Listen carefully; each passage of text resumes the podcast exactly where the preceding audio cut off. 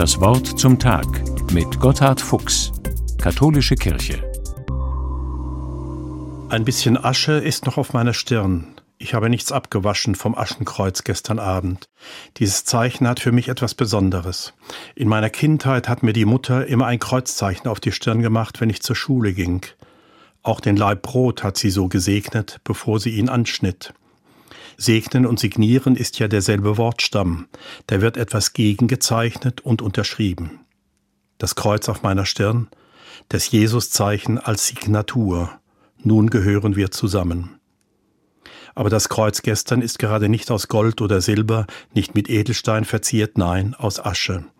Staub bist du und zum Staube kehrst du zurück. Illusionslos wird ausgesprochen und unterschrieben, was Fakt ist. Auch ich bin vergänglich, irgendwann habe ich abzudanken, bald werde ich gewesen sein, und dieser Tag heute ist schon der erste vom Rest meines Lebens, und dann Asche zu Asche und Staub zu Staub.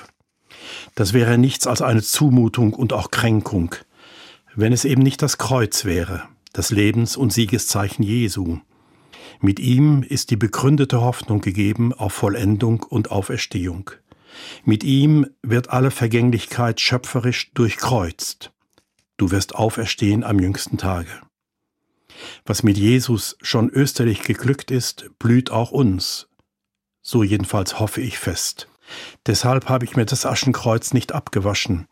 Deshalb ist mir diese Signatur wichtig auf Ostern hin, auf das Ende zu und die Vollendung. Diese Zeit zwischen Aschermittwoch und Ostern ist eine besondere Zeit. In diesen 40 Tagen kann bewusster werden, was das befristete Leben so kostbar macht.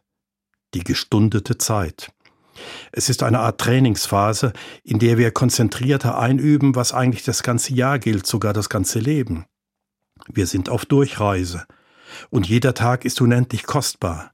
Eine einmalige Chance, die Gegend zu erkunden und zu gestalten. Staub bist du, ja, aber mit der Zusage auf Vollendung und Auferstehung. Es ist also Sternen- und Blütenstaub, Gottesstaub.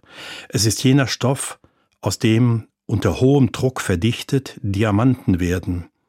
Wirkliche Schmuckstücke wie Sie und hoffentlich auch ich. Gotthard Fuchs, Wiesbaden, Katholische Kirche.